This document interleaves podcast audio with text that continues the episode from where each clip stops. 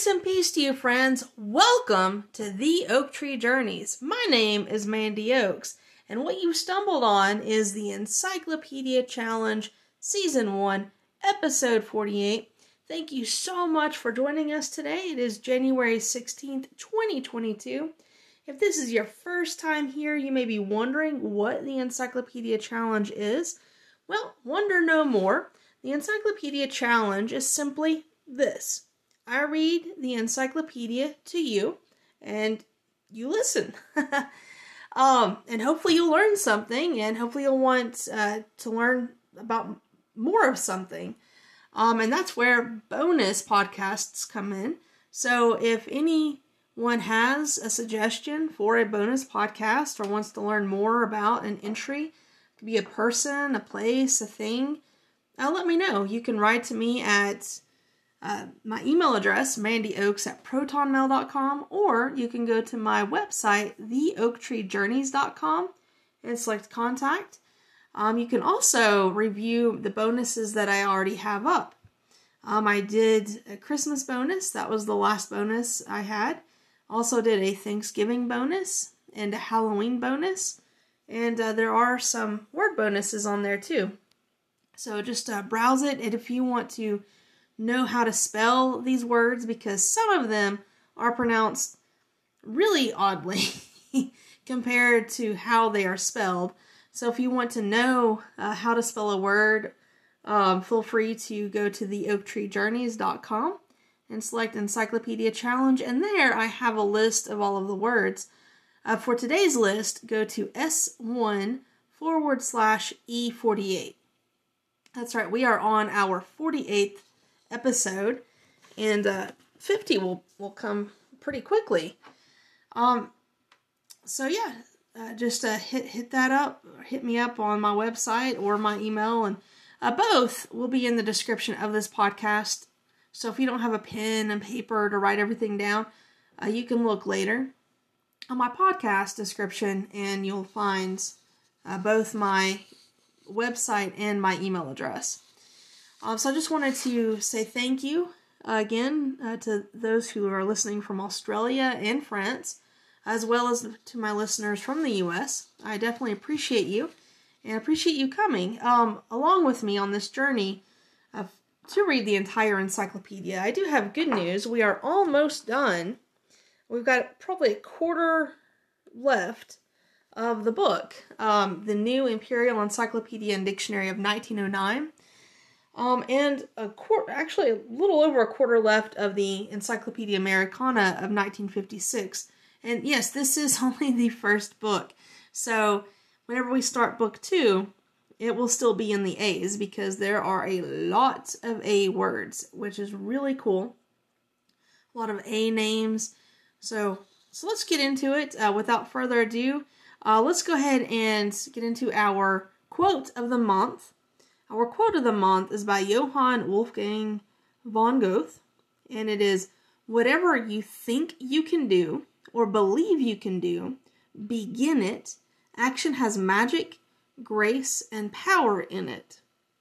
So that is, whenever I saw that, I thought that was perfect for the new year. If you've made any New Year's resolutions, uh, just do it. just begin it. Um, because as Johann says, action has magic, grace, and power. So you just have to do it.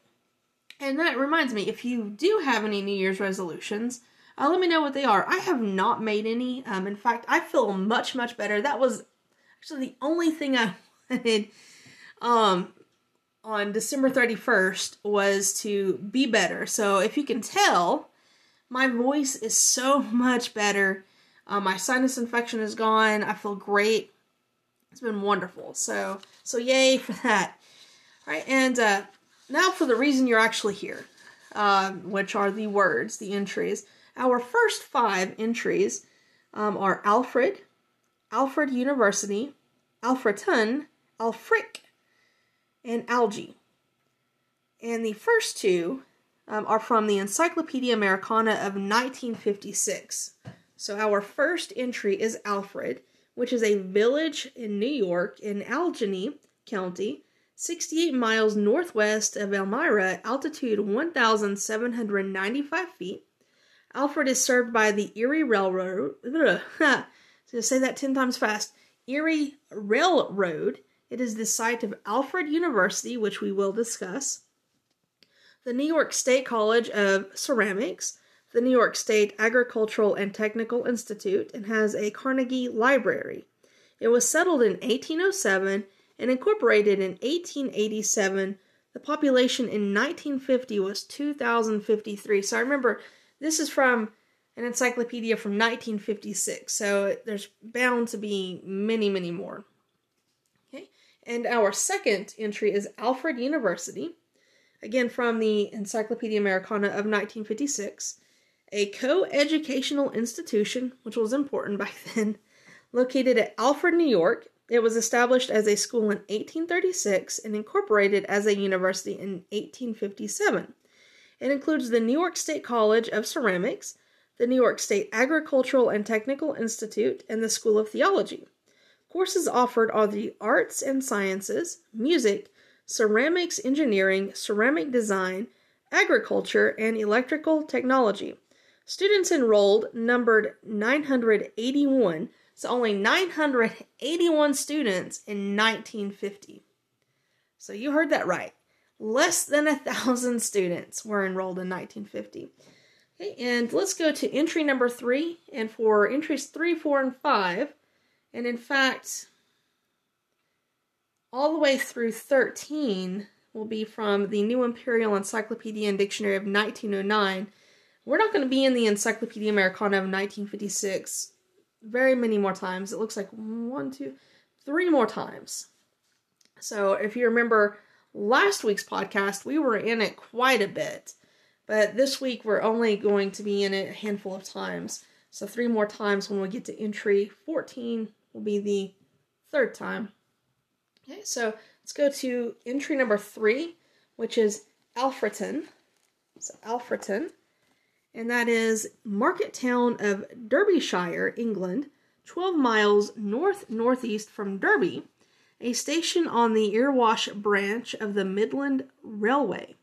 It has manufacturers of hats, stockings, and brown earthenware. There are collieries and ironworks in the vicinity.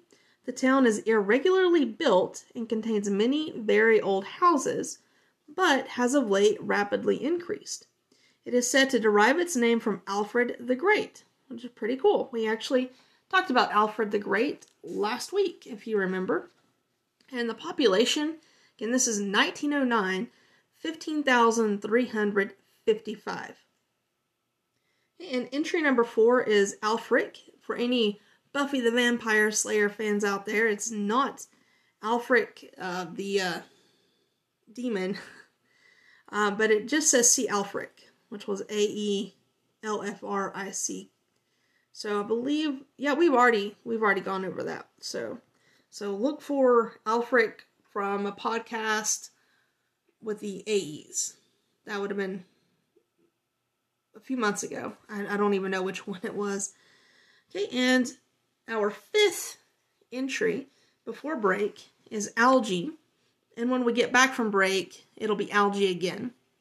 So, algae, noun, plural, the general name applied to the lower aquatic plants. Alga, noun, an aquatic plant of the lower order of the vegetable kingdom algoid, or I'm sorry, algous, adverb pertaining to seaweed, algoid, adverb like seaweed, algology, noun, and algology we will see again, but it will refer us, I'm going to go ahead and tell you, it'll refer us back to algae. So here's the referral back to algae. Algology, noun, a treatise on the algae or sea plants, the study of sea plants. So, again, when we get to algology, it'll refer us back to algae, and that is simply a treatise on the algae or sea plants, the study of sea plants. So, with that, let's go to break. And welcome back. Before I get into the next five entries, I did want to mention that I had a safe trip, so thank you so much for your prayers. Um, I drove a total of 11 hours um, on Saturday. So last Saturday. So yeah, last Saturday. And then, um, or actually, it would have been two two Saturdays ago. Um, and then I drove another five hours that following Monday. So I definitely appreciate your prayers.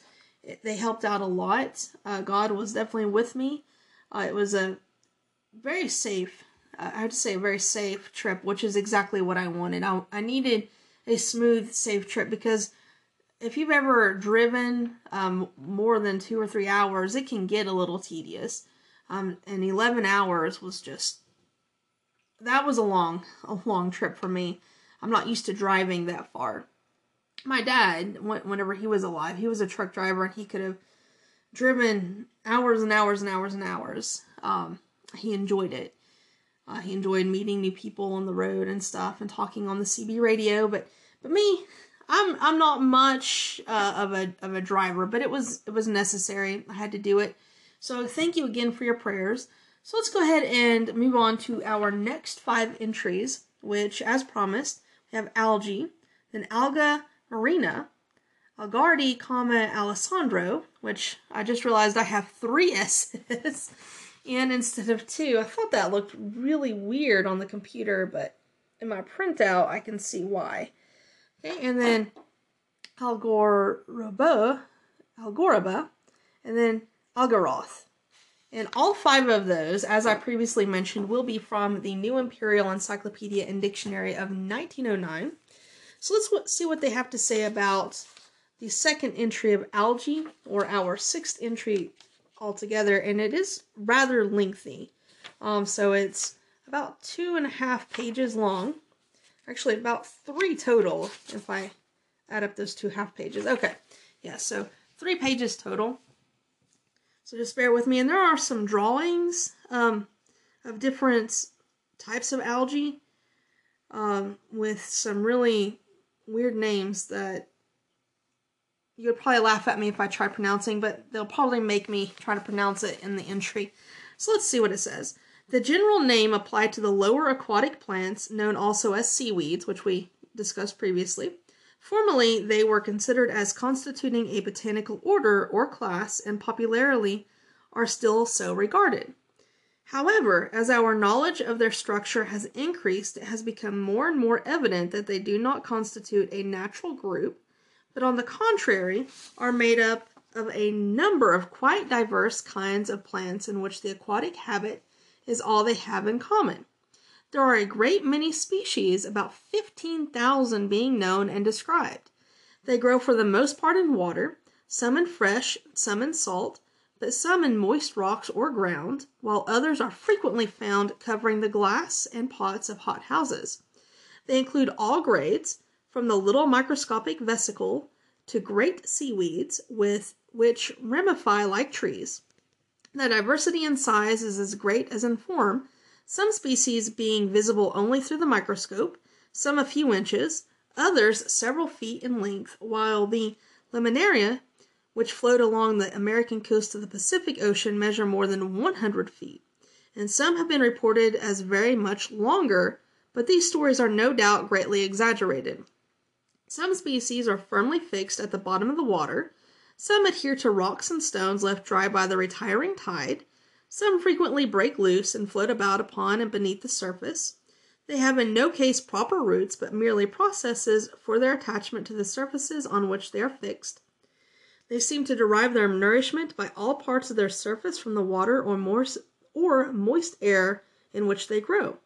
The gulfweed floats in long pieces in the Atlantic Ocean and all the great seas. A large portion of the sea between the West Indies and the Canary Islands, is especially called the Sargasso Sea. The plant is carried in such quantities by the current into the Gulf of Mexico that it is said to cover the sea in tracts of many miles in breadth. Many fabulous stories were related of this Gulf weed by the mariners of the 15th century. Ships were said to have been stopped in their course and the crews obliged to cut their way with hatchets. The discoveries of Columbus put an end to these exaggerated reports. Algae are almost entirely of a simple cellular structure, however elongated may be their stems or leaves, having no proper vessels, but consisting of tissues of mostly thin walled cells. Some of the simplest or lowest organization are propagated by spontaneous fragmentation. In others, the reproductive organs consist of spores of various kinds, which are produced either in ordinary cells of the plants or in special receptacles. Antheridia also occur in some, and zoospores or spores with moving cilia, which exhibit phenomena of motion resembling those of animal life. The diatomaceae, in which the ordinary mode of reproduction is by the division of cells, were formerly referred to the animal kingdom by some writers.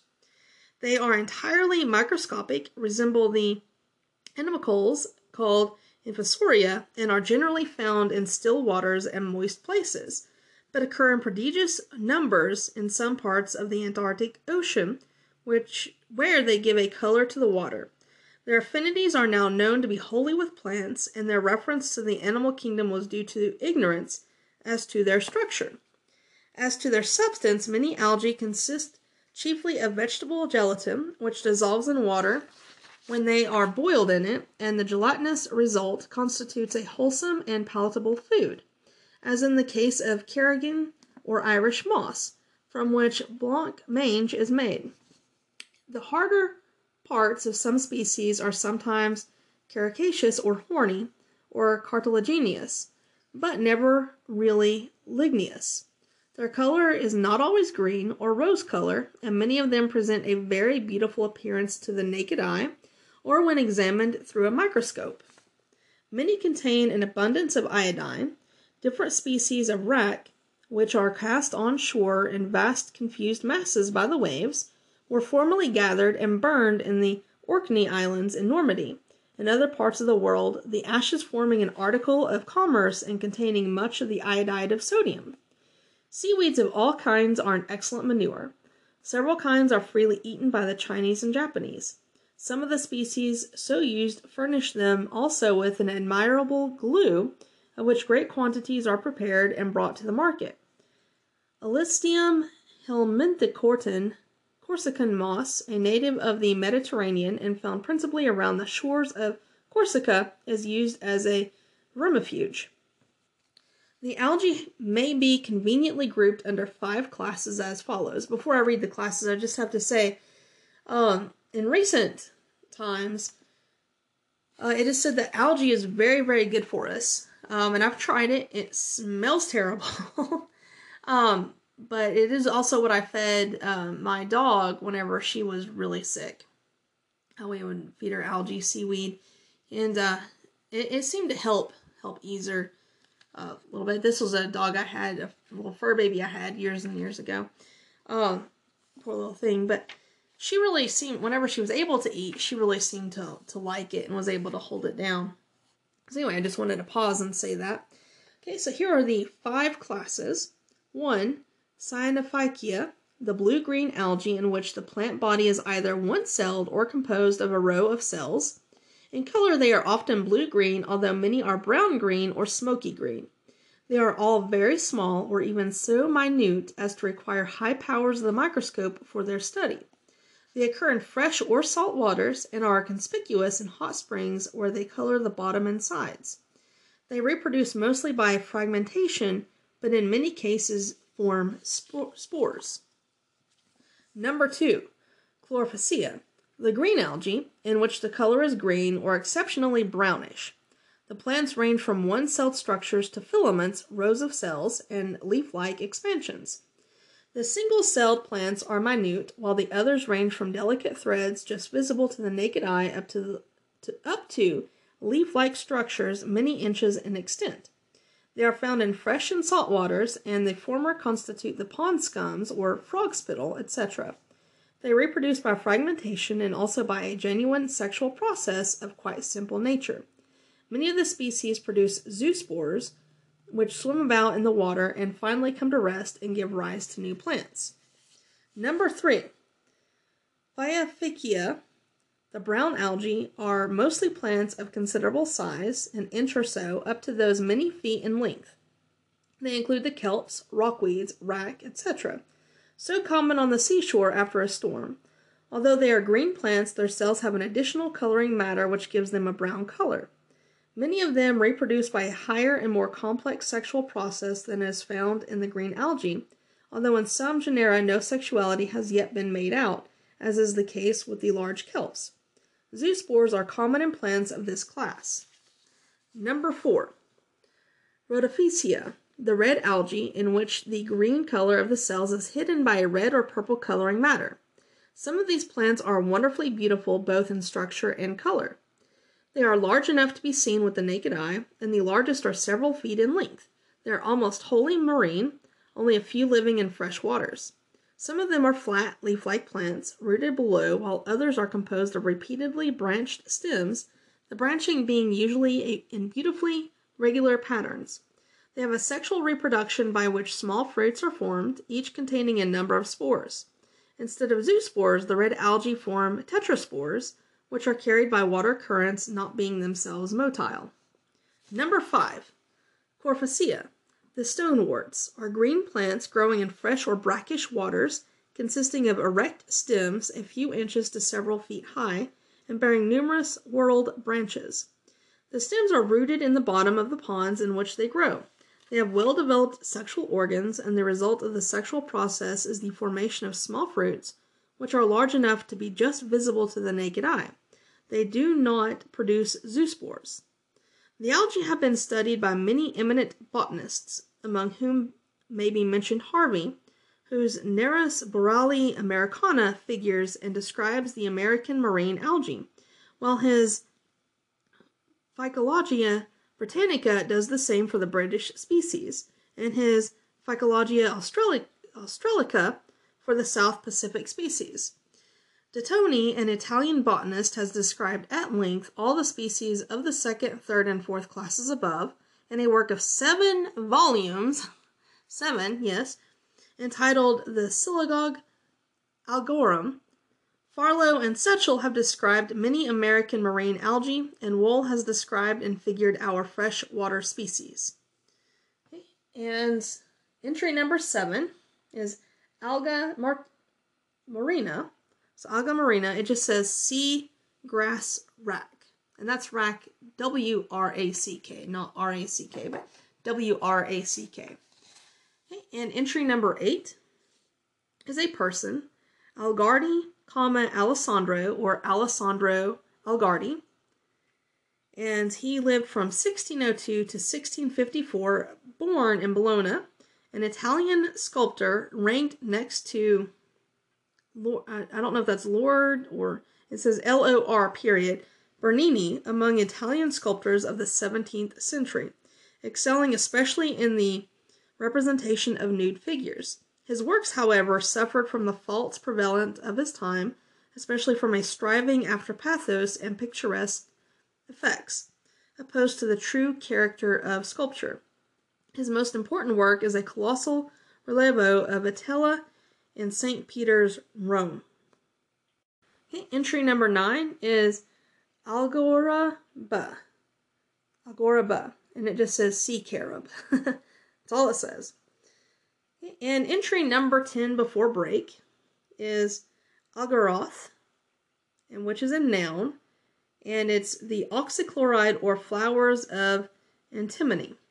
And again, if you want to see how any of these are spelled, please visit my website, theoaktreejourneys.com, and go to Encyclopedia Challenge. And this is Season 1, Episode 48, which will be listed as S1 forward slash E48. So, with that, let's go to break.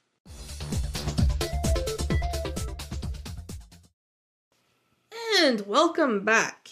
Our list of next five entries are Algarotti, comma Francesco, comma Count, which I don't know why there's a comma there, Algarve, Al-Ghazali, or Al-Ghazali, comma Abu Hamid Muhammad, Algabar, and Algebra. And entry number 11 is Algarotti, comma Francesco, comma Count, or Count Francesco Algarotti, lived from 1712 to 1764, born Venice, an Italian author, studied in Rome and Bologna, and when 21 years old, published in Paris in 1733 a work entitled Newtonianismo per la Donne, or the Newtonian Philosophy Adapted to the Ladies, which was the basis of his subsequent reputation. Until 1739, he lived in France. On his return from a journey to journey, oh my goodness gracious, journey to Russia, he became acquainted with Frederick II of Prussia, who elevated him to the rank of count and made him in 1747 Lord Chamberlain. He was also patronized by Augustus III of Poland and lived alternately in Berlin and Dresden until 1754, when he returned to Italy. He died in 1764, March 3rd, at Pisa, where in the Campo Santo Frederick the Great raised a monument to his memory. Though his poetry shows no great genius, his letters rank with the best in Italian, and in his own time he was recognized as a good judge of painting and architecture, and his reputation is confirmed by his work Saggi sopra la belle arti, or Essays on the Fine Arts, and by the paintings that he selected for the Dresden Gallery. Yes, that's pretty cool. And before we go on to entry number 12, just want to say that whenever I got back from my trip, uh, I got to celebrate some good news with my friends, and that was a lot of fun. I love celebrating good news. So if you have good news, celebrate it. Even if it's just jumping up and down, going woohoo, you know, definitely celebrate it. And it's it is more fun to celebrate with friends. So we got to go out to eat and um, ha- just have a lot of fun. We in fact closed down the place. I have not been out that late in a very long time. um, and no, we did not go to a bar. We don't we don't do that. Um, but we were just in a restaurant and we were there until nine o'clock when they closed. Um, but it, but I had a great time with them, and I hadn't seen them since last year. And no, that's not December last year. that was months and months and months last year, and that's not because for lack of trying, we kept trying to get together. Just things just kept happening. Um, so it was a lot of fun. And uh, what do you like to do for fun when you're when you're celebrating good news? I was just wondering. You know, I like to just spend time with friends, and sometimes if I can't do that, I do like to get, kind of go around the house and go woohoo, yay! But what do you like to do? Whenever you've got good news, um, let me know. Uh, email me at mandyoaks at protonmail.com or uh, contact me at my website, theoaktreejourneys.com, and just let me know what you enjoy doing um, whenever you get good news. Or do you celebrate bad news too? Sometimes you need to. You know, whenever I get a book decline, um, sometimes I celebrate that because, hey, at least I tried. At least I submitted it. Um, so, yeah, just let me know. And, uh, with, without further ado, let's go ahead and go to entry number 12, which is Algarve. I think I called it Algarve. This is another instance where it is spelled a little oddly. It's Algarve, and it's the smallest and most southerly of provinces of Portugal between Andalusia and the Atlantic Ocean, estimated 1,875 square miles. In ancient times, it was much more extensive. It received its name from the Arabs, in whose language it signifies, quote, a land lying to the west. It was a Moorish province till 1253 when Alfonso III united it to the crown of Portugal as a separate kingdom. The northern part of the province is occupied by a range of mountains of an average height of 4,000 feet, which form the continuation of the Sierra Morena of Spain, and terminate in Cape St. Vincent, the southwest extremity of Europe. The highest ridges are entirely destitute of veg- vegetation, and the mountainous tract in general admits of but little cultivation. From the main ridge, the country slopes south in jagged terraces and low hills, leaving a level tract of a few miles along the coast.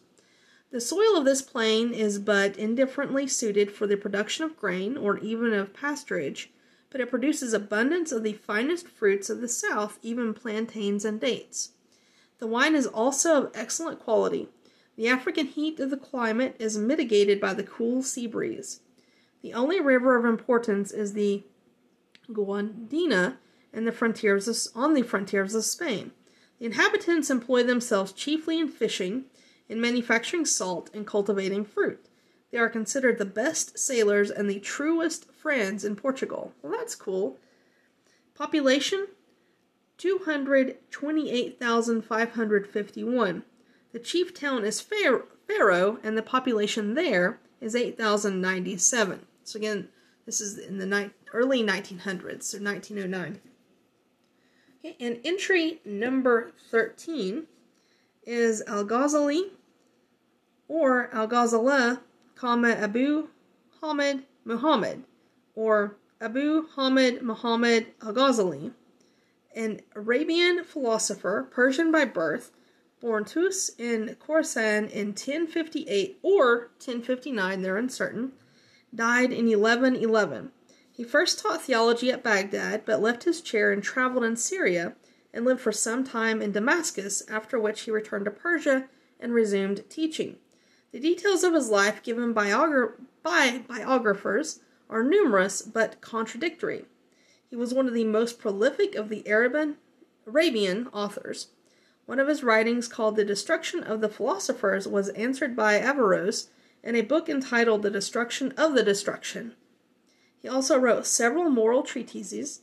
Al Ghazali, as a disciple of the Sufis, was an opponent of the prevailing Aristotelian philosophy of the day and predisposed to the mystical dogmas of the emanation, to which, after a keen and critical study of philosophy, he entirely resigned himself.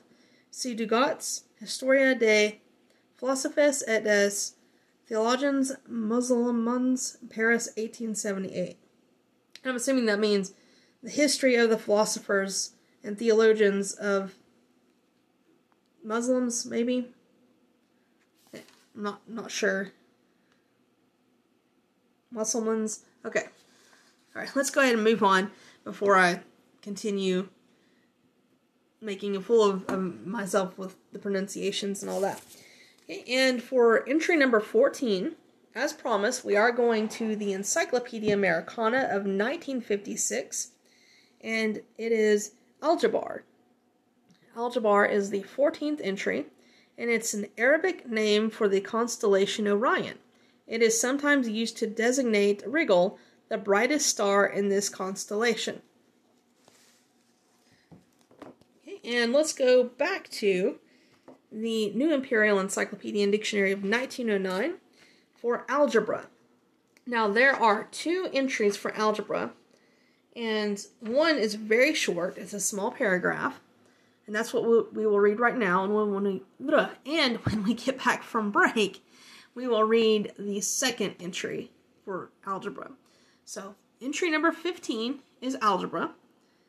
Noun, Arithmetic by signs, commonly the letters of the alphabet, the first letters A, B, C, D, etc., represent known quantities, and the last letters W, X, Y, Z, unknown quantities. Algebraic adverb or algebraical adverb pertaining to algebra. Algebraically adverb, algebraist noun, one skilled in algebra. And with those tongue twisters, let's go to break and I'm going to grab some water.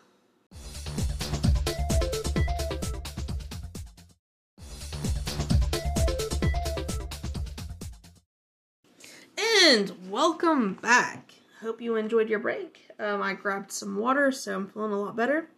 Our next five entries are algebra, Algeciras, Al Hamasi, Alger, Cyrus, Alger, Horatio Jr. And sometime between now and before we end this podcast, I'm going to mention dating apps or get into dating apps. Um, so yeah, we'll, we'll talk about dating apps a little bit somewhere in this podcast. Not sure where yet, but that'll be coming up. But without uh, further ado, let's go ahead and go to the second algebra entry, or entry number 16 overall. And this is uh, a lot lengthier than the first algebra entry, but I will admit the New Imperial Encyclopedia and Dictionary of 1909 um, just has two pages, And the 1956 um, has so many pages that for algebra that there's no way we would we would be able to read it all. It, it's full of really cool equations, um, but they're more visual um, equations. So definitely not going to read it from the 1956. But if you are curious more about algebra, there are algebra books out there like crazy. But we're just going to see what the 1909 version has to say about algebra. And uh, it is a branch of pure mathematics. The name is of Arabic origin. In the first quarter of the ninth century, the mathematician Muhammad bin Musa al Khwarizmi, born at Khwarizm Khiva, the name is preserved in our word algorithm, settled at Baghdad, where he wrote the first general work on algebra. So I bet you didn't realize that algebra had such a rich history, and it was in the first quarter of the ninth century. In the title, he speaks of it as Ilm Algebra Walm Muqabala, i.e., the science of supplementing and equalizing, referring to the transposition and reduction of the terms of an equation. Among the Italians of the Middle Ages, it was called the arte maggiore, as having to do with higher kinds of calculation, and still of tenor, the regula della cosa, the unknown quantity being denominated cosa, the thing, hence the German name cos. The Greeks were familiar with the representation of quantities by letters of the alphabet. They solved quadratic equations by geometric, geometric methods. The first work on algebra proper is the Arithmetic of Diophantus of Alexandria in 275 AD. So, 275 AD. Wow. This consisted of 13 books, of which only six are now extant, and dealt, among other matters, with the intermediate equations, solutions to be found in integers or fractions, with which the name of Diophantus is still associated. The next great advance came 500 years later with the work of Al Khwarizmi, so so the person we just mentioned. So it was actually even earlier than the 9th century. This has been translated into English by Dr. Rosen, London, in 1831. The Arabs drew inspiration from both the Greeks and the Hindu. It was through the Arabs that the Europeans got their first acquaintance with algebra. An Italian merchant, Fibonacci, traveling in the Mediterranean about 1200, acquired a knowledge of the science and introduced it among his countrymen on his return. Fibonacci's Liber Abaci was long a mine of information for algebraists. The first work on algebra after the revival of learning is that of the Minorite Friar Pacioli in Venice, 1494. Scipione del Ferro in Bologna discovered in 1505 the solution of one case of the cubic equation. Tartaglia of Brescia had obtained the complete solution of the cubic by 1541.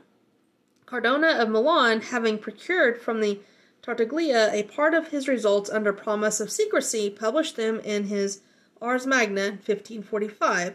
The solution has ever since been known as the Cardan's rule. The Ars Magna also contained the solution of the biquadratic by Cardan's pupil Ferrari. Algebra was cultivated in Germany by Christian Rudolph in a work printed 1525. Michael Stiefel followed with his Arithmetica Integra Nuremberg, 1544. Robert Recorde, professor of mathematics and rhetoric at Oxford and Pelletier in France, wrote about 1550. The Frenchman Viète, the foremost mathematician of his time, first made the grand step of using letters to denote the known as well as the unknown quantities. Harriot died 1631 in England, and Gerard, Gerard died 1633 in Holland, still further improved on the advances made by Vieta. The geometry, 1637 of Descartes, marks an epoch in algebra. It is rich in new investigations and ideas. Descartes applied algebra to geometry and was the first to represent and treat curves by means of equations. Fermat also contributed much to the science, as did Newton in his Arithmetica Universalis, or Universal Math, in the following period may be mentioned Wallis, Maclaurin, Taylor, and de. Moivre.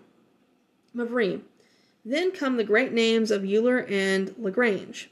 Among the chief promoters of algebra in more recent times are Gauss, Abel, Galois, Sylvester, Cayley, and Kronecker. The name algebraic is applied in a general way to all mathematical expressions and calculations involving letters, but it is understood as referring only to the laws of combination. Algebra is thus only a part of analysis, which includes on the other side of the calculus where the letters represent variable values and the laws of variation are studied. The first step in algebra is the extension of the number system to include the negative numbers. Under the rule, uh, parentheses, negative a times b equals negative ab, and then you've got in parentheses negative a times negative b equals ab. We have simply a widened field for the elementary operations, addition, subtraction, multiplication, and division of, of arithmetic, and in this field we may use either numbers or letters, but each numerical expression stands only for itself, while a literal one represents all the cases where its letters take any values whatever, and herein lies the great power of the science. After the introductory exercises in handling literal quantities, simplifying and combining them, and solving simple equations and problems, reducing them, come to inverse problems, factoring, solution of quadratic equations, etc., opening the way to the theory of equations.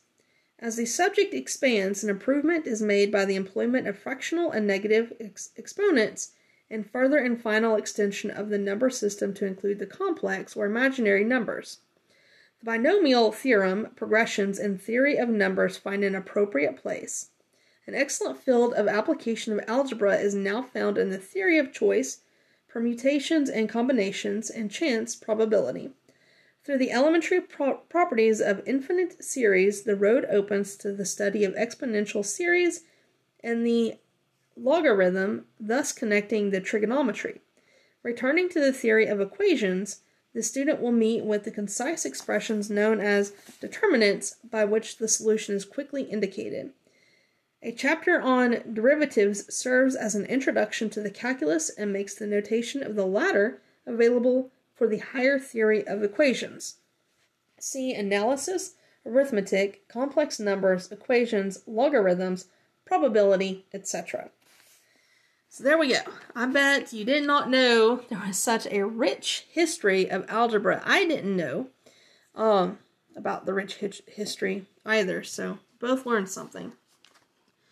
And number 17 is Algeciras, which is a town in Spain, province of Cadiz, on the Gulf of Gibraltar. Its harbor is bad, but it has a good dock and fine aqueducts. The citadel is a very dilapidated condition, and the trade in corn and brandy is no longer important. The place, however, which is pleasantly situated, has a picturesque appearance. It was the first town in Spain taken by the Moors in 713 in whose possession it remained for seven centuries. But in 1344, after a siege of twenty months, it was retaken by the brave Alfonso XI, King of Castile. It is said that crusaders from all parts of Europe were present at the siege, which was the siege of the age and is spoken of as such. Edward III of England purposed coming in person to the assistance of the Spanish monarch, whom he greatly admired. Alfonso destroyed the old Moorish town. The modern one was built by Charles III in 16 I'm sorry, in 1760. Between Algeciras and Tarifa in 1801, June 6th, the English admiral Saumarez attacked the combined French and Spanish fleets under Rear Admiral Linois. He was defeated but renewed the engagement a few days afterwards and gained a complete victory. It is five miles from Gibraltar across the bay or gulf and 10 round by land. The population was 12,465. And if you remember, we did discuss Alfonso the 11th, King of Castile, in last week's podcast. So if you missed that, um, I would suggest you know, after you listen to this podcast, go ahead and go back to last week's podcast uh, to get the full story of that. And number 18 is spelled quite oddly. Um, so to get the spelling of this, go to theoaktreejourneys.com. Go to Encyclopedia Challenge. Again, this is season one, episode 48. Um, but it is pronounced Oh, Algemesí. Algemesí. Oh, and it's a town of Spain, province of Valencia, 21 miles south southwest of Valencia, near the river Júcar. It produces rice and silk and holds a celebrated annual fair in September. And for entry number 19, let's go to the Encyclopedia Americana, where we will read about Alger, comma, Cyrus, or Cyrus Alger, who was an American inventor. I really like and respect inventors, they're pretty cool. He was born West Bridgewater, Massachusetts, 11th of November 1781, died Boston, February 4th of 1856. He learned the iron foundry business and in 1809 established himself in South Boston, where he soon made himself widely known by the excellence of the ordnance he manufactured. He supplied the United States government with a large quantity of cannon balls during the War of 1812, produced the first gun ever rifled in America, as well as the first perfect bronze cannon, and supervised the casting of a mortar, which was the largest gun of cast iron that had then been made in the United States. Subsequently, he made improvements on in the construction of time fuses for bombshells and grenades, patented a method of making cast iron chilled rolls, and was the original designer of the cylinder stove. So, wow, he was a very busy man. Very busy. Okay, and entry number 20 before break is Alger, comma, Horatio Jr., or Horatio Alger Jr., and he was an author, born Revere near Boston, 1834, January 13th, died 1899, July 18th.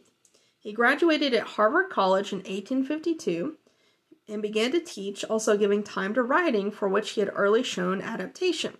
For a time, he held editorial positions on two Boston newspapers then made a tour of a year through Europe, keeping his literary connection by corresponding with the American press. That's pretty cool. Upon his return to the United States, he took his old profession of teaching, but continued to write, and in 1866, when he removed to New York, he became deeply interested in the condition of street boys and was led to give his attention to the writing of works of fiction for youth, having as heroes or for, for his illustrations children of this class. Among his works, which were continued in series, are Ragged Dick, Tatter Tom, and Luck and Pluck.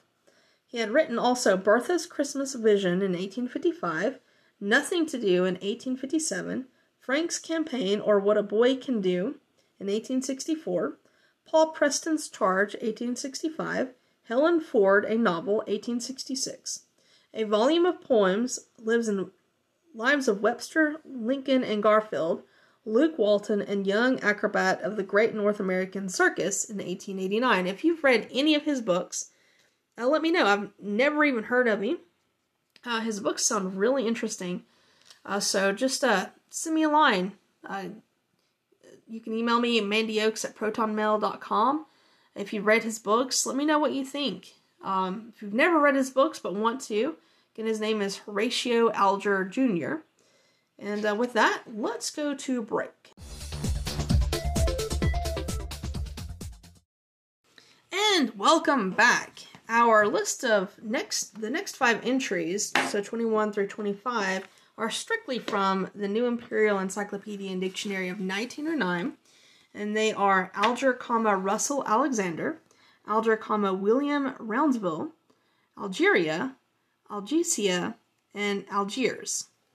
So entry number 21 is Alger, comma, Russell Alexander, or Russell Alexander Alger.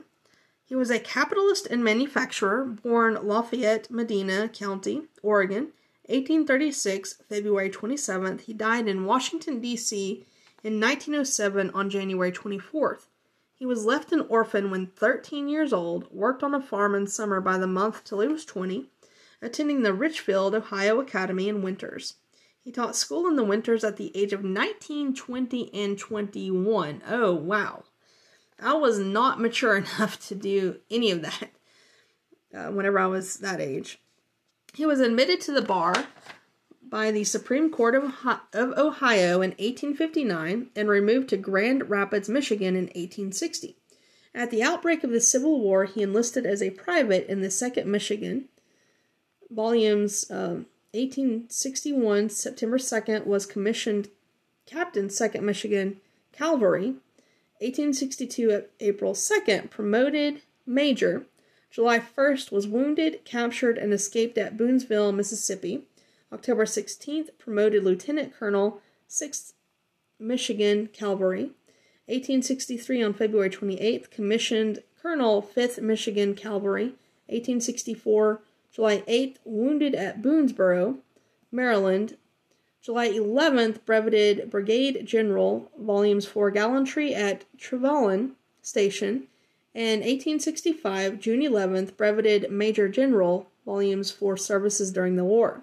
After the close of the war, he engaged in lumbering and became very wealthy. He was a delegate to the National Republican Convention in Chicago 1884, was governor of Michigan from 1885 to 1887, was an unsuccessful candidate for the presidential nomination before the Republican National Convention at Chicago in 1888, was commander in chief of the Grand Army of the Republic 1889 to 1890 Secretary of War from 1897 to 1899 and was elected U.S. Senator in 1903. Wow, he was busy too. Entry number 22 Alger, comma, William Rounseville, or William Rounseville Alger. He was a clergyman and author, born Freetown, Massachusetts, 1822, December 28th, died Boston, 1905, Feb- 1905 February 7th, graduated Cambridge Division School, Harvard, 1847, and, one, and was ordained pastor of the Unitarian Church in Roxbury. In 1855, he succeeded Theodore Parker as minister of the, of the Society of Liberal Christians in Boston, meeting in Music Hall, where he continued to preach till 1876, when he became minister of the Unitarian Church of the Messiah in New York. He succeeded in this position Orville Dewey and Samuel Osgood, and was followed after three years by Robert Collyer. For the next three years, he preached in different cities in the West, but in 1882 settled in Boston and gave his attention to general literature. So his principal works are The Poetry of the Orient in 1856, Critical History of the Doctrine of a Future Life, 1862, The Genius of Solitude, 1866, Friendships of Women, 1868, Prayers offered in the Massachusetts House of Representatives 1868 and 1869, The End of the World and the Day of Judgment, The Sword, the Pen, and the Pulpit, and a tribute to Charles Dickens in 1870, Life of Edwin Forrest with a critical history of the dramatic art, two volumes, 1876, The School of Life, 1881, a symbolic history of the cross of Christ, 1881, The Sources of Consolation in Human Life, 1892. Okay, so with that, so the genius of solitude and friendships of women, um, with with those books, mostly the uh, Genius of Solitude from 1866. This is a good time to mention dating apps. Would you ever use them? Have you used them? And do you have any stories to share about using them? Um, my story is is I decided to go ahead and, and try it out. Um, I tried it out a long, long, long time ago. um, when they first popped up, and I was super, super young, and uh, yeah, so we won't go into that. But but recently, I, I did try it try it out, and I realized I am not weird enough to use them. Um, I got some hits. I, I did uh, with just my picture, nothing else but my picture. So I did get some hits, but I have to say that the people were so weird. I, I, I don't just mean the pictures. I mean, their photos were pretty weird too, but their descriptions were so weird that I just couldn't do it. I was just like, nope, nope, nope, nope. And I deleted my profile immediately. Um, I just don't think I'm weird enough to be on there. But my mom had success with it after my dad died and she married a really good man named Daryl. so hi Daryl. uh, he listens every now and then. So so hey, a very good guy. Um, and I'm not just saying that because he listens every now and then, but no, he really is a good man. He's a preacher, and I respect him. So I thought, well, yeah, I might give it a shot. Uh, no, no, no, no, no, no. But what about you? I, know, um, you know, like my mom, you may have a success story. Uh, you may not. You may be more like me and be like, uh, people are just way too weird. Um, maybe I'm just not on the right side. If you are just gun ho about dating apps, which one do you like? You know, which one doesn't have the weirdos on there that are just, I'm telling you, weird, J- just weird. Um, but yeah, just you know, let me know, and if you really, really like them, definitely let me know. If you hate them and despise them, I want to hear that too. You know, if you've got any weird stories or horror stories about them, know, let me know. Uh, you can email me at mandyoaks at protonmail.com or go through my website, theoaktreejourneys.com, and select contact and let me know your story about dating apps. Um, I decided until unless I find just the right one, I'm not going to use it. Um, because again, just too weird for me. But it might not be. You know, may again, it may just be the app that I used. Okay, and I I tried using two different ones, and they just totally weren't for me. I won't go into which ones they were. Um, but okay, let's go ahead and move on to entry number 23, Algeria. And this one is fairly lengthy. Um, I will probably need to take a break um, for Algeria because it is so long. Uh, so we will have a little break in there. So, Algeria, a country on the north coast of Africa, a subordinate part of the Turkish Empire till 1830, now a French colony. It lies between 2 degrees 8 feet west longitude and 8 degrees 50 feet east longitude. It is bounded on the north by the Mediterranean on the east, by the Tunis on the south by Sahara, and on the west by Morocco.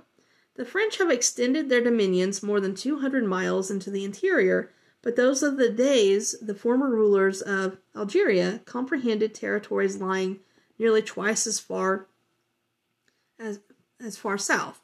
The census of 1901, March 24th, gave the area of the three departments of Algeria, Algiers, Oran, and Constantine, as 184,474 square miles. The departments ranking in size Constantine, Algiers, and Oran. Physically, Algeria forms a part of the north border of the Great Plateau of North Africa, which here rises from the sea in three terraces. The Atlas Mountains run parallel to the coastline. Behind these, a vast tract of heathy plains called the Sebkas, interspersed with salt lakes, stretches southwards until bounded by a second chain of mountains, beyond which again lies the great desert of Sahara. The plains and valleys which open out towards the sea in the north of Algiers, such as I'm sorry, Algeria, such as those round Bona, Algiers, Oran, etc., are, are extremely fertile, abound in wood and water, consist mostly of a calcareous soil and are well adapted for agriculture. They form the tell, which was once of the granaries of Italy. In strong contrast to these are the sebkas or lesser deserts, covered with herbs and brushwood, but almost destitute of fresh water except where here and there they are interrupted by an oasis. The most south part of the country beyond the Atlas partakes of the nature of the Sahara, but contains oases covered with palm trees and well peopled. This is a part of the date country or Blad el Djard. There are no rivers of any importance in the entire colony, nothing beyond mere coast, coast streams which rise in the neighboring Atlas. The largest is the Sheluf, about 230 miles in length. With respect to the climate, the heat of the Tell is sometimes very great. On the coast, it is mitigated by the sea breeze, and among the high mountains of the interior, the winters are even cold. The average temperature of Algiers is about 63 degrees Fahrenheit. Algeria is not infrequent, unfrequently visited by the simoom, or hot wind, called by the Italians sirocco, and by the Spaniards solano. Its mineral wealth is considerable. Iron, lead, copper, manganese are found. The marble of Numidia, was in requisition in ancient times. Extensive forests of oaks, cedars, pines, and pistachio nut trees cover large portions of the country and furnish an abundant supply of timber and resin. The cereals and the olive are cultivated in the till, and the oases of Sahara are famed for their dates. The later region, the latter region, by means of numerous artesian wells, have been made exceedingly productive within recent years. The population has more than doubled in 10 years, and the former desert tracts have more than 500,000 palm and 90,000 fruit trees. The draining of Lake Hulula in the plain of Metidja gave 34,000 acres of land to cultivation. Language Four languages are spoken in Algeria the Berber, the Arabic, the Turkish, and the Black dialects.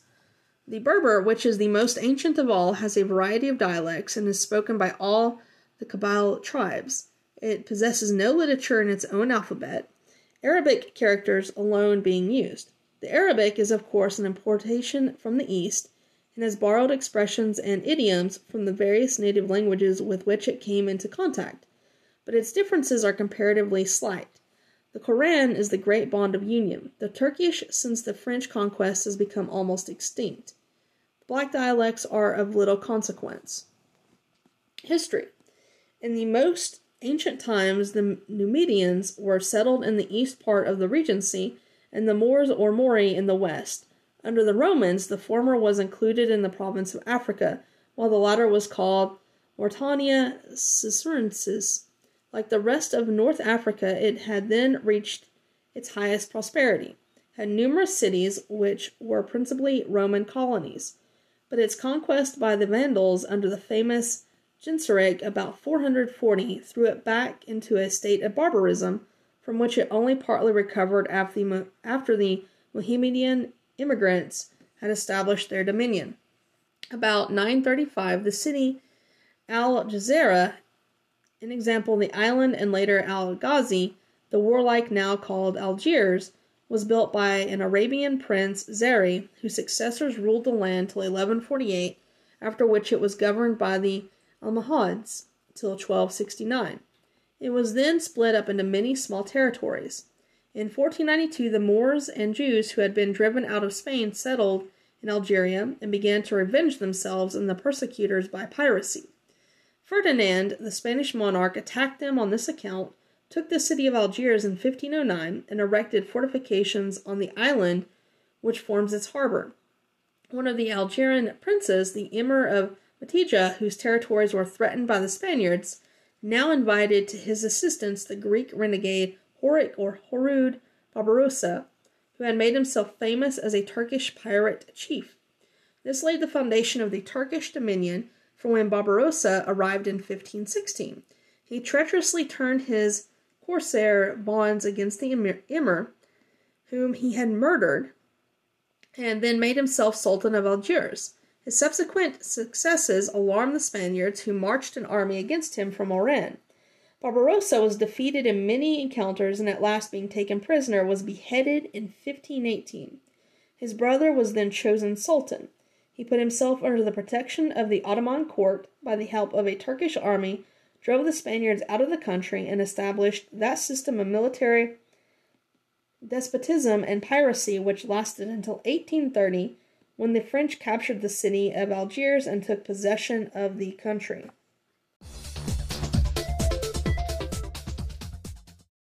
Under Moslem rule, the Algerians carried on a piratical war against the powers of Christendom, made landings on the Italian and Spanish coasts, were constantly fighting to extend their possessions inland, subdued the whole country to the border of Morocco except the Spanish possession of Oran, and advanced their expeditions beyond the Straits of Gibraltar. The court at Constantinople gave them the right to choose a Dey from among themselves in 1600 but this divided local authority and led to grave internal strife. The English bombarded Algiers in 1669, the Dutch in 1670, and the French in 1682 and 1687. Dey Ibrahim took possession of Oran in 1708, and his successor, Baba Ali, wrested the country from the dominion of the Porte, conducted a successful war, and concluded peace on his own terms. Then followed a period of supreme rule by Deys, few of whom were permitted to die a natural death.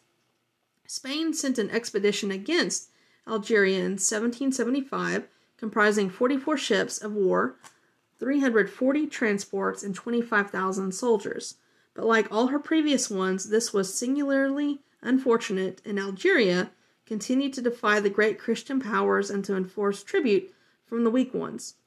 During the French Revolution and at the time of the Empire, powerful fleets in the Mediterranean temporarily checked the piracies but they were soon resumed as vigorously as ever. The first signal defeat of the pirates was by an American fleet off Carthage- Carthagena in 1815, June 20th, when the Dey was forced to acknowledge the inviolability of the American flag. The English secured from the other Barbary states the recognition of an international law respecting the treatment of prisoners, and when Algeria refused to assent to it, English and Dutch fleets bombarded Algiers and laid half the city in ruins. A treaty was exacted, exacted from the Dey in 1816, and that's Dey, D E Y, in which he agreed to release, let's see, release something. Okay, the release of Christian slaves without ransom, and promised to put an end forever to both piracy and Christian slavery.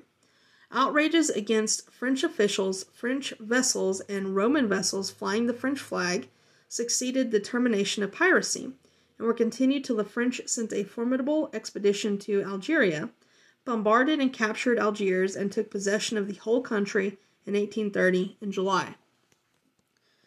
So I hope you you uh, heard that. You know, it put put away Christian slavery. Under the French occupation, the first administrative officer was Marshal Bourmont, who was succeeded after the revolution in France by General Clausel. He undertook to subdue the country and to give it a permanent government, but the people rebelled against the imposition of French laws and customs and the desecration of their sacred places, and Clausel was compelled to send a military expedition against the refractory local authorities and the turbulent people. This movement led to the preaching of a holy war and the gradual loss of power by Clausel. For making a treaty of, with the Bey of Tunis which the home government disapproved, Clausel was recalled. He was succeeded by General Berthezène, who, proving a failure, was speedily oh, superseded by Lieutenant General the Duke of Rovigo in 1831 December. The Duke remained in Algeria till 1833. In March, was a severe and relentless administrator, annihilated the whole Arab tribe El Ufia in a night massacre. Ooh treacherously slew two powerful Arab chiefs and left the country in widespread warfare against the French. In 1834, the French government resolved to retain possession of the country. It created an, it created an administration with supreme power, civil and military, invested in a governor, governor general receiving orders direct from the minister of war. For the administration of justice, a variety of tribunals was provided. Frenchmen and foreigners were made amenable to French laws and the natives to their own. The municipal institutions, educational system, and police arrangements of France were established, and for the first time in many years, an era of peace and prosperity seemed about dawning, when the treaty was suddenly broken and the French army was signally defeated at Makhta. A change in administrative and military officers was made, Clausel was sent to Algeria and took vigorous measures to wipe away the disgrace of the Makhta defeat, and Abdel el Kadir, the emir whom the people had rallied when the Marabouts began preaching the holy war, became all powerful. Numerous expeditions were sent against him without material results, and in 1837, May 30th, the last appointed French commander, General Bugeaud, was compelled to make peace with him. Abd el Qadir recognized the sovereignty of France over the regency and received in return the government of the provinces of Oran, Tatira, and Algiers, excepting the cities of Oran, Arzew, Mazagran, Mostaganem, Algiers, Blida, and Calais, Sahil, and the plain of Metidja. Lieutenant General Damrémont succeeded Marshal Clausel in 1837 in February. He chastised the Kabyles of the province of Algiers and May 13th stormed and captured the city of Constantine, which victory led to the subjugation of the oh, I'm sorry, entire province of Con- Constantine. Some of these words are scratched out, but cost the commander his life. In 1839, Abd al Qadir again violated the treaty, headed an uprising, regained his former power, and carried on a skillful warfare against the French till 1847, when his fortunes changed. The most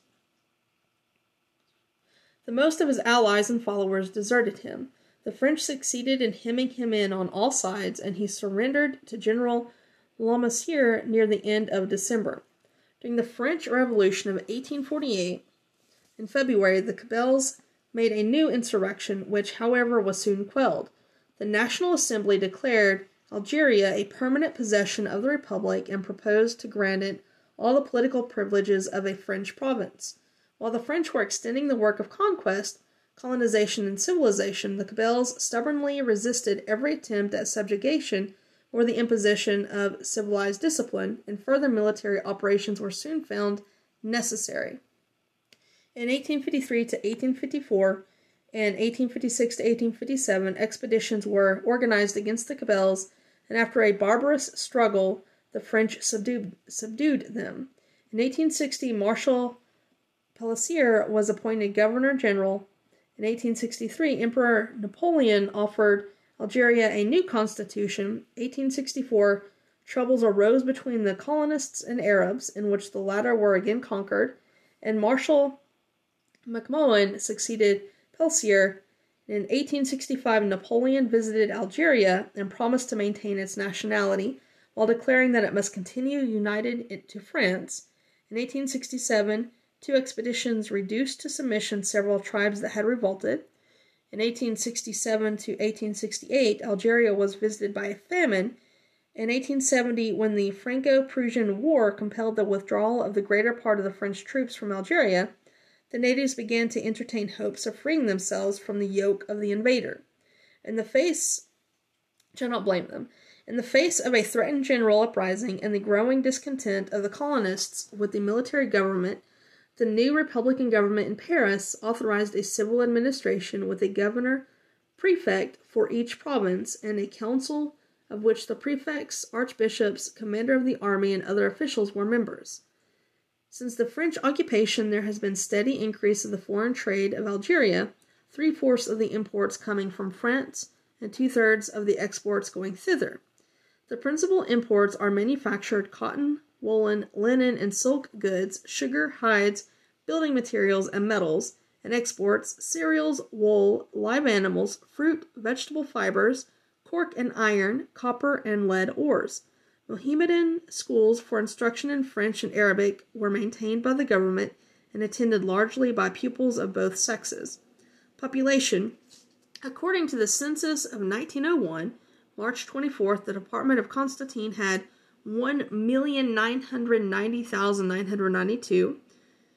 That of Algiers, 1,640,985. And that of Oran, 1,107,354 the total being 4,739,331. The native population was 4,072,080. Wow. Oh, I don't know um, how Algeria is, fa- is uh, faring now, but that was, man, it's a rough history. Okay, and our 24th entry is Algesia, which is a very interesting word. Al- Algesia is an interesting word. Um, and uh, it, it's a noun, and it means the capacity to experience pain, sometimes used as synonymous with hyperesthesia, oversensitive to sensory stimulation. So that's Algesia. I've experienced that a few times. Um, especially when I was on working on site. Uh, but if you've ever experienced that, let me know. It can be quite. Um, I'm gonna use the word irritating. Uh, it's it's uh, irritating is not the appropriate word. Um, disturbing, disturbing is the appropriate word. Okay, and uh, through Algeria, we heard about Algiers quite a bit. Uh, but we're going to look in into Algiers in its own separate entry, and this is entry number 25, which is Algiers. And it's a capital of Algeria, built about 935 by an Arab chief. It rises from the seashore up the sides of a precipitous hill in the form of an equilateral triangle. The apex is formed by the Kasbah, the ancient fortress of the Deys, that's D E Y S, which is 500 feet above the sea level and commands the whole town. The base is a mile in length. The present city may be regarded as divided into two parts the old or high town and the new or low town. With the exception of some mosques, houses, squares, oh, with the exception of some mosques, the latter consists of wharves, warehouses, government houses, squares, and streets principally built and inhabited by the French, while the former is almost wholly Moorish, both in its edifices and inhabitants. The great center of bustle and activity in Algiers is the Place Royale, a large oblong, oblong space in the center of the town, planted with the orange and lime trees, and surrounded by houses in the European style. Here may be found as motley a crowd as anywhere in the world, denizens of all nations Arabs, Moors, Jews, French, Spaniards, Maltese, Germans, Italians, etc. The city is intersected by two large parallel streets, Bab al Oud and Bab Azun, running north and south for more than half a mile. They are flanked by colonnades, but are very narrow and therefore inconvenient for traffic. As promenades, however, nothing could be more agreeable. In 1833, Algiers had upwards of 100 mosques and marabouts. The mosques are divided into two classes the, the uh, jamas or principal mosques and the masjids or inferior mosques. The marabouts are the tombs and sanctuaries of saints. Every, everywhere Algiers wears the aspect of a rising colonial city. Other towns in the province still retain their oriental character with the exception of a few military buildings. But the new town of Algiers might deceive the traveler into, into the belief that he is still in Europe, were it not for the throng of swarthy faces he meets. The streets are regular, spacious, and elegant, some of them as handsome as the Parisian boulevards, and ordained with arcades. The shops, too, are occasionally very good. The houses are in some instances five stories high, which, though it gives a massive and imposing appearance to the city, is yet a very perilous innovation in a place which has suffered dreadfully from earthquakes. But perhaps greater interest attaches to the old Moorish town, which is connected with the new by a steep, narrow, jagged looking street called the Kasbah, leading down the fortress of the Deys. The houses are square, substantial, flat roofed, rise irregularly over one over the other, and have no windows, but only peepholes, which are intended to exclude impertinent eyes, and are therefore fortified with iron gratings instead of glass, so that the houses have a very prison like appearance. Although the streets at first contrast unfavorably with those of Europe on account of their narrowness, the coolness which this secures soon reconciles the traveler to other inconveniences. The town has supreme courts of justice, a chamber and tribunal of commerce, a college and schools, a Roman Catholic cathedral and churches, a French Protestant church, a synagogue, a bazaar of native industry, theaters, and banks. It is misgoverned by a long succession of Turkish Deys, fell into the hands of the French in 1830, see Algeria, which we just read, who ended the ferocious despotism. The Turks withdrew in great numbers. Algiers is now known as the chief commercial place in Algeria. Population in 1901 was 96,542. And with that, let's go to break. And welcome back. Our last five entries for this week are Algin, Algoa Bay, Algol, Algology, Algometer. Okay, so entry number 26 is Algin, and that is a substance forming in part a jelly like material on the surface of certain seaweeds. The thalli of a Laminaria, chemically treated, produce a gelatinous mass, about 2%, of which is algin. This mass, heated and filtered, leaves a cellulose amounting to 10 to 15% of the air dried plant. The solution contains also mu- mucilage and dextrin. Add sulfuric or hydrochloric acid and the algin becomes compact. To render this soluble, redissolve in carbonate of soda. Algin is used as sizing for textile fabrics and for culinary purposes. The dry algin resembles horn and can be turned and polished. Okay, and that was entry number 26. Now, before we move on, um, I just want to remind everyone to to uh, send me your your dating app stories, you know, or lessons. Uh, like, don't use it, or use it, or use this one, or um, if you would never use it, why? Why would you never use it? Uh, so just let me know. And again, that is uh, my email address is mandyoaks at protonmail.com or you can go to theoaktreejourneys.com and select contact and let me know there. And also, um, what do you do to celebrate?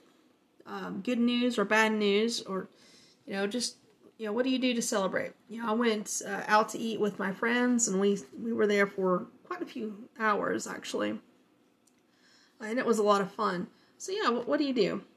So just uh, send me some of your responses uh, through my email address or through my website. And again, both of those, if you don't have a pen and paper to write on, I know I listen to podcasts when I'm driving, so there's no way, no way I could write anything down while I'm driving, and I don't suggest it. Please don't do that. Uh, but just uh, after you're done listening, whenever you park or something, um, the description of the podcast does have my email address and my website, so you can go to those. Okay, and let's move on to entry number 27 which is Algoa Bay.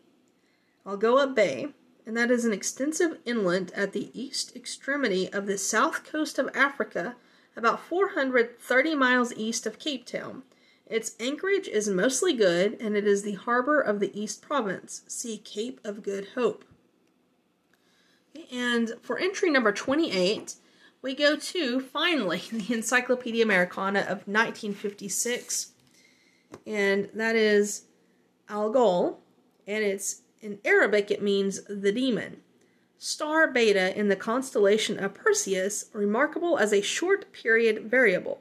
It shines at 2.2 magnitude for just short of two days, 21 hours, whereupon, due to the interposition of a darker companion, it is partially eclipsed, and the magnitude decreases within 4 hours and 30 minutes to 3.5. After 20 minutes, a return to full brightness is begun. This phenomenon was first explained by John Goodricke in 1783. All right, so let's go back to the New Imperial Encyclopedia and Dictionary of 1999, and I want to remind everyone that whenever we read from this, this is from the early 1900s. So some of these entries may sound a little weird, some of them may sound a little racy. Um, in other words, but it is from the early 1900s. So we're just reading it. We're not here to judge it. just reading it. All right, and entry number 29, as promised, if you remember from the beginning of this podcast, we have algology or algology. And we told you what that was in the second algae, which was entry number six for this podcast.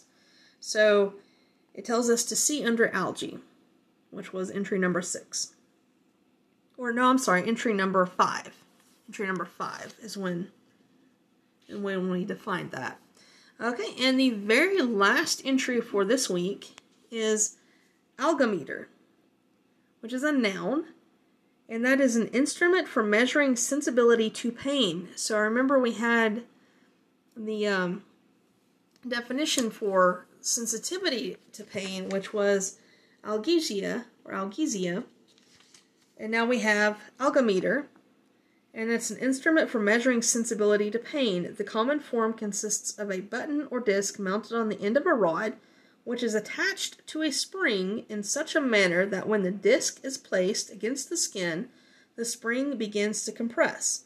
The point at which the pressure becomes painful is regarded as the threshold for pain see threshold. I'm not really sure that I agree with that.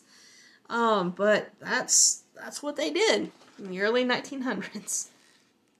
So with that, um, we're done. That was a full 30 entries. I appreciate you sticking with me.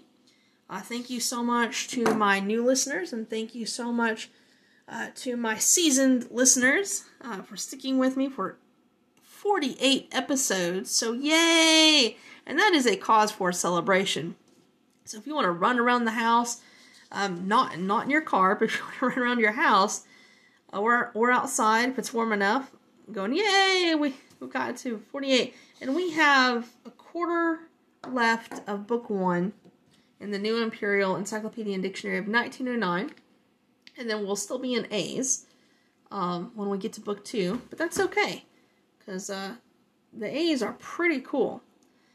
And before I go, I just want to remind you of this month's quote, and it's very appropriate again for the new year by Johann Wolfgang von Goethe. Whatever you think you can do or believe you can do, begin it. Action has magic, grace, and power in it. So, again, whatever you think you can do or believe you can do, begin it. Action has magic, grace, and power in it. So, with that, I hope you have a wonderfully blessed week, and I bid you adieu.